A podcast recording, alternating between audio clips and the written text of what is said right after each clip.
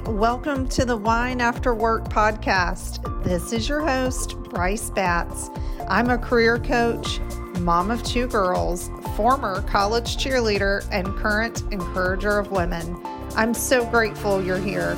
It's my mission to help women break through the glass ceiling, rise up, and step into their greatness. Now grab a glass of wine and settle in. Hello, Wine After Work listeners. Today, I had the pleasure of interviewing Meredith Pasekoff Dinitz, and she is a vice president with Bloomfield and Company, one of Washington, D.C.'s premier personnel consulting firms. We geeked out over recruiting in this conversation. She specializes in recruiting and staffing in both the greater DC area and nationally. Meredith works on searches for executive uh, personal assistants, and estate managers, in addition to positions in the fields of marketing, human resources, and communications in both corporate and nonprofit sectors. You are going to love what she has to say. Additionally, Meredith is a private career coach, helping clients to identify their strengths, explore different career paths, and understand how their skills can transfer into new roles. She also works with clients on resume edits and presentation, job interview prep, proper etiquette, and networking strategies. She relocated from Maryland in 2019, just before all the craziness. And Meredith and her family are so happy to call Raleigh home. Uh, we talked about middle school woes and going into summer, and uh, I can't wait for you to listen. Welcome, Meredith. I'm so glad you're here. Thank you for having me. This is great. Of course. Well, we connected over LinkedIn. I think we were talking about recruiting and coaching and your move and all this stuff. So I'm so glad to reconnect and introduce you to our audience. Um, so you're living in Raleigh now, correct? Yeah, that is correct. Okay. And you moved down from DC? Yes, we moved down from DC the summer of 2019. So it was nice to have you know, six or seven months before the world shut down. say right before COVID. yes, yes. Um, but it was, it, it's been the best decision that we could have made. We were in the DC area about 20 years, and my husband was getting ready to retire from the Air Force, and my son was getting ready to start middle school. So it was just a really good transition time. And uh, just wanted a little bit less hectic, crazy, but still all the nice comforts of DC. And we came down for a visit in the fall of 2018 and just really fell in love. And it just has been a great decision. Oh, good. Yeah, I feel like there's so few Raleigh natives here now. The the trend is catching on that it's a great place to live. I'm like you, DC's fun, but traffic, I know, is horrible. Awful. Yeah, I mean, we actually lived eh, just outside of DC in Maryland, but my okay. office was in DC, and my husband worked in DC, and I mean, it could wow. take 45 minutes to an hour when it should take 20 to 25 minutes. Right. And how was that transition for your son for because he started a new middle school? He did. And, uh, you know, it was really great for him. He really oh, enjoyed it. And again, it was nice that he was able to at least meet some, you know, kids before they went virtual that March. Um, and he's been very happy here. He hasn't looked back. Oh, good. That's awesome. I know we put after doing a year of homeschool, we put both of our kids in a new school and knock on wood, it's been so great. And you never know with middle school how that transition is going to be, but it's been really seamless. Yes, I think that that was a definite plus to start in middle school versus, you know, one of the middle grades, just so that yeah. at least there were a fair amount of new kids also coming in and right. it was very welcoming. Well, good. I'm glad you guys are liking Raleigh. And then tell me about things on the work front. Did you transition with your job to Raleigh? I did. So I have been with my company, it's called Bloomfield and Company, for just about 13 and a half years now. Wow. Um, and I did stay with my company when I moved. I had I had always kind of had a hybrid model anyway. Um, I started when my son was like nine months and mm. was part time initially. So I only went into my office maybe two days a week. And okay. then as he got older, maybe it was three days, but I always had that partial work from home um, capability. And so um, it was fine. And before the uh, pandemic, I did go back to my office. I'd say maybe every like six weeks. I have family in DC and friends, so I was able to stay, no problem. Um, mm. And then when everything just kind of shut down, we all transitioned to doing meetings on Teams. But again, I was used to doing Teams and FaceTimes and Zooms with candidates and, and conversations. So it wasn't too hard of a transition for me personally. I'd pretty been pretty used to it. That's good. And did you find it was easier in raising your son to be hybrid or remote to have that flexibility? It helped. Um, it definitely helped. Yeah. I mean, when we first moved here, we were in like a, a smaller townhouse. So I think finding space for everyone to yes. set up their virtual learning and work and stuff was the challenge. But yes, it definitely has has helped to have that flexibility and be you know be here for him when he needed things. That's good. Yeah. Some people love it, others hate it. I mean, personally, I always enjoyed working remotely and now I'm back in the office. Um, but we'll have a hybrid option as well, which I think is perfect. So you can see people, be with your team, and then have that flexibility of a day or two at home as well. Yeah. I, I mean, there are parts of me that would like to have that. I, I'm perfectly fine operating you know fully remote but I, I agree with you i do think there are some benefits to being able to have a team that you can go and see a few days and mm-hmm. then have mm-hmm. your time at home yeah when i worked for a company that was states away i would fly down like once a quarter or twice a year even and i was like okay this is good but three days in i'm ready to go home. Great to see you all. Exactly. I felt the same way. And what types of positions are you recruiting for? We do, our main niche has predominantly been executive assistants, administrative assistants, personal assistants. But I would say that has definitely um, grown. We do everything now from HR, marketing, operations. We've had some social media. And during the pandemic, um, a lot of, we do a lot with ultra high net worth professionals. So, or principals, I should say. So we've had a lot of estate managers, mm. personal assistants, we've done some like nannies um, chiefs of staff those types oh, as wow. well and we we work on national searches so even though dc is our only office physical we have clients from seattle california new york boston florida kind of the gamut obviously the dmv yeah well the job market is uh, definitely changing it's uh, shifted yeah. a lot since covid so what sorts yeah. of trends are you seeing Yes, it's very interesting, I would say. You know, from the recruiting candidate standpoint, the majority of the candidates I've been interacting with, and I think my team as well, really want to have a fully remote or would consider maybe a day or two in the office. Uh, I think they've gotten spoiled and, and see that it mm-hmm. can happen. Um, the client side, it's definitely varied. We have clients that now really want their candidates in four or five days, and then we'll have those that'll be open to two or three.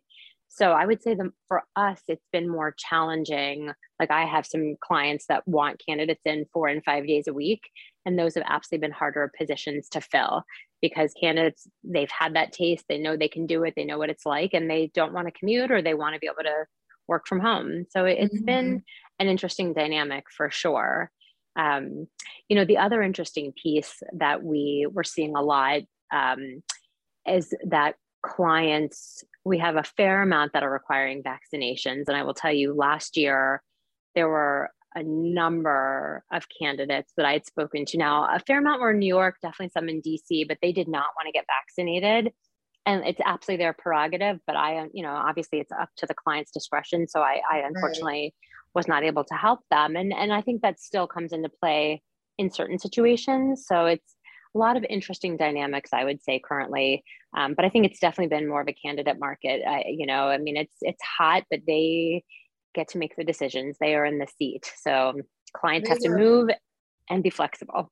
Yeah these are all things i'm finding as well. Um, especially when it comes to remote work it seems like candidates more than clients want to be remote. Yeah clients are wanting people back in at least a couple days a week. And like you said some people say forget it. I'm not making a change unless i find something that's 100% remote so that's been really interesting and in our field i'm not running across a lot of positions like that so i'm just honest like okay good luck and i'll be in touch if i hear something but it's really few and far between it's interesting i would say the same i mean i think maybe from an executive assistant, personal assistant, it may be out there. We just personally aren't seeing it very often. I think maybe in the last year or so, we've had two or three searches at most that have been 100% remote, and everything else is somewhere in the middle.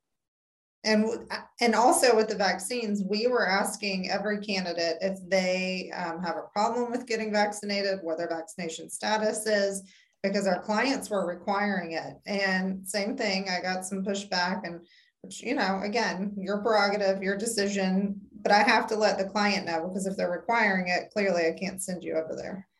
Absolutely. It's it's a, it's i agree. And i you know i've met some really fantastic candidates and unfortunately it's it's not in my control but you know and, and i'll be very honest and polite but it's it's just the yeah. candidate the client's the client's choice yeah i'm working with a really sweet lady right now and she will not get vaccinated because she has an autoimmune disorder or disease and she's getting a medical exemption so we're working with her to get that so when you said yes. that i was like oh i need to get back to work on that Yes. Well, and I've, I've, it's interesting. I have met a woman last week, similar, who has great background, very sharp. And she shared that for a, she has a religious exemption. Yes. And, you know, we haven't run that one by our clients as much. I think there was like one or two. So I was having a conversation to see if that would, um, if that would be something they would consider, but it's, it's definitely different a world yeah. than it, yeah, than it we're was. navigating things we never had to before.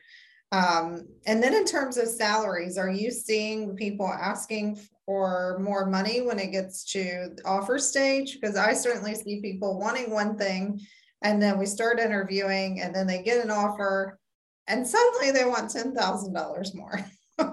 I, you know, it's funny. I think that that has always been the case, even mm-hmm. before COVID. You know, one thing we try to do because our clients are the ones that pay our fees. Right. Um, you know, we really try as much as we can. And of course, it's never 100% to navigate that as much upfront as possible. And, and we try to have very open conversations, like, you know, to not have the back and forth at the finish line.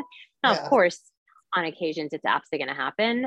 Um, but even when they're coming to us in the beginning, some of the asks, you know, and I know certain states are not allowed to ask them what they're making, Right. Um, so it's it's it's walking a fine line yep. in terms of trying to figure out where they realistically are and where they could get to and yeah so it's it's been interesting for sure yeah. and how do you hold hold them to that number you know really just trying to go back and remind them of our initial conversations why they came to me to begin with where the pain points were because let me tell you last year counter offers were a killer for us, yeah. You know, with a lot of our clients. I mean, they were getting candidates would get very nice offers. We would tackle counter offers every which way at every step in the process. And it happened quite a few times last year. Yeah. It's very hard. Well, it's like you said, companies can't afford to lose people. So then right. at that point, they throw more money at them or try to, you know, promise them something that hasn't been done in the past. Yes. Just to keep them on board. Yeah. And I, I always try to remind them, you know, counteroffers on every level are never a good thing. And it, it's burning a bridge, it's leaving a bad taste. If you weren't able to get what you asked for prior, you know, before the counteroffer, it's not going to happen, even if they promise. And even so, what does that tell you about how they value you? Exactly. So, never a good thing, ever there's a great Forbes article I share every time about why taking a counteroffer is not not a good thing, not good for you or for your future. So I'm like, it's not just coming from me. there's plenty exactly. of evidence out there on why this doesn't make sense for you in the long run. But I get it, you know, money talks, but I'm like you, I try to remind them why they started looking. Originally, exactly. when we spoke, you wanted this, this, and this, and it had nothing to do with money. Right. Exactly. And money can, it only goes so far, but it's not going to change your circumstances of why you're unhappy or why you wanted to make that change. Absolutely. Yeah, exactly.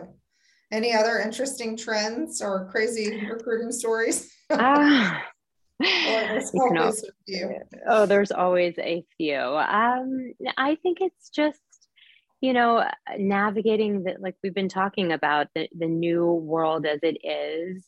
Um, it's interesting how eh, going back to the remote you know a lot of people have moved out of the big cities whether it's dc and others and you know we'll have clients on the West Coast that are open to relocating candidates. And it's a matter of maybe they would have considered it initially, but now with everything with COVID, you know, so there's just definitely a lot of dynamics.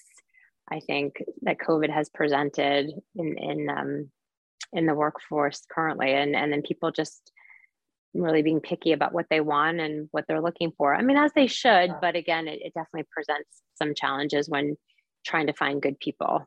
It's a lot true. more challenging. And candidates are in the driver's seat right now. I think I read One. recently there's two jobs for each unemployed person. So of course they have their pick and 100% it is absolutely candidates market and i try to tell my clients like you're going to have to move quickly where normally if you drag your feet you're going to lose because mm-hmm. the, the competition out there is just it was like when we came out of the recession in 2009 you know it seemed right. that was the same thing where it was like they just had the pick because there were so many unemployed people yep Oh yeah, I remember that well. Uh, 2008. Hope to never revisit a time like that. Although I know yes. recessions will come. Yes. Yep. Definitely. Could be around the corner, but it, it was a tough time for recruiting because no one was hiring. Exactly. It was tough. It was interesting. Yeah. Well, I know you have an interest in coaching as well.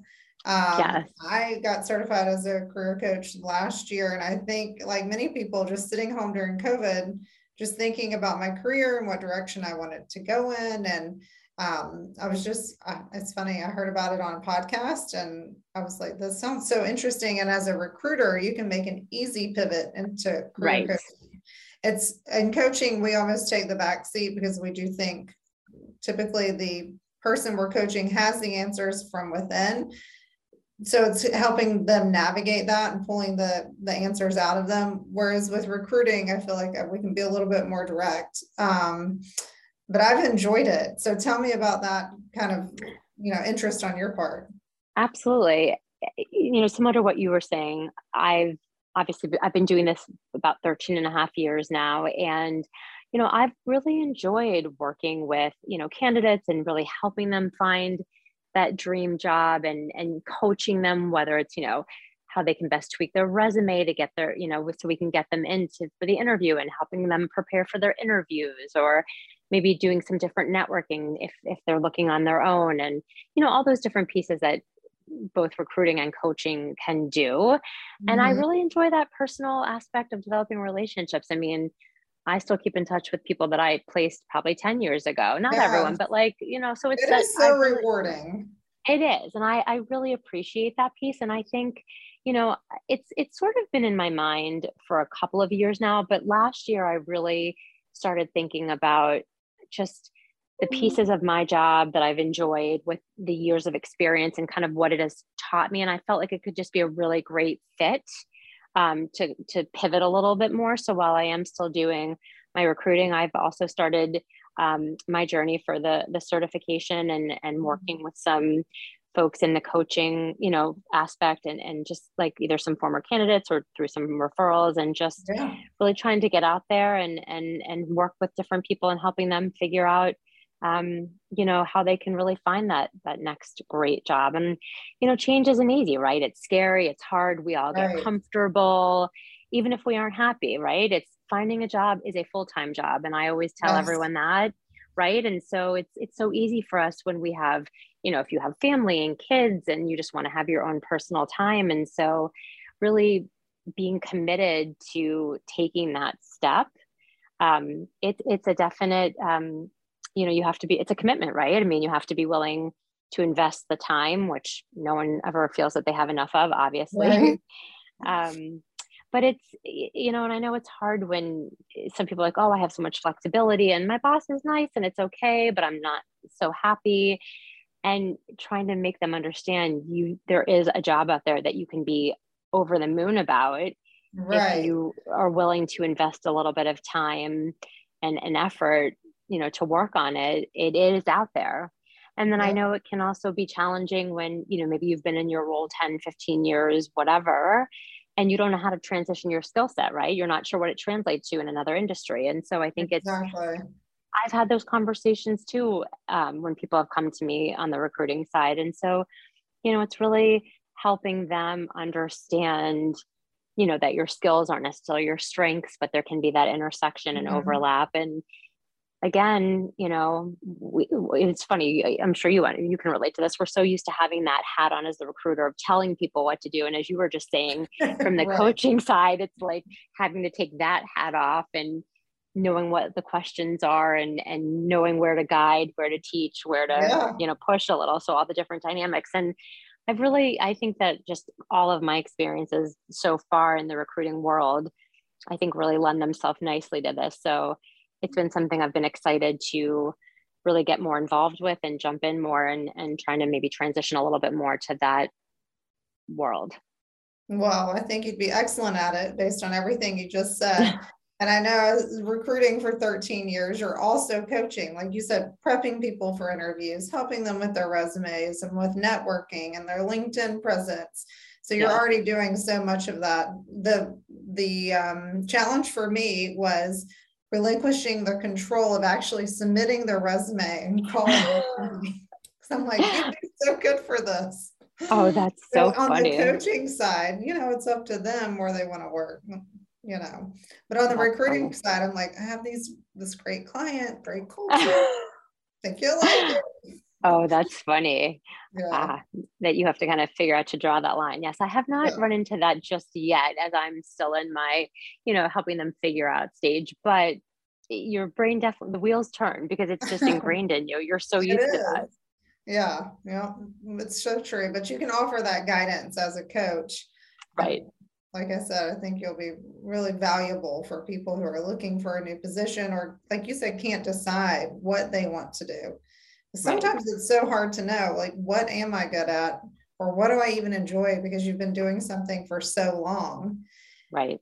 And then you and I were talking about this. I mean, that fear and resistance rises up in everybody. You know, Absolutely. no matter how familiar you are with the process of looking for a new position, you know, I felt that resistance just with coaching. And then my husband was looking for a new job. It was a lot of stress for us both to be pivoting at the same time. Yes.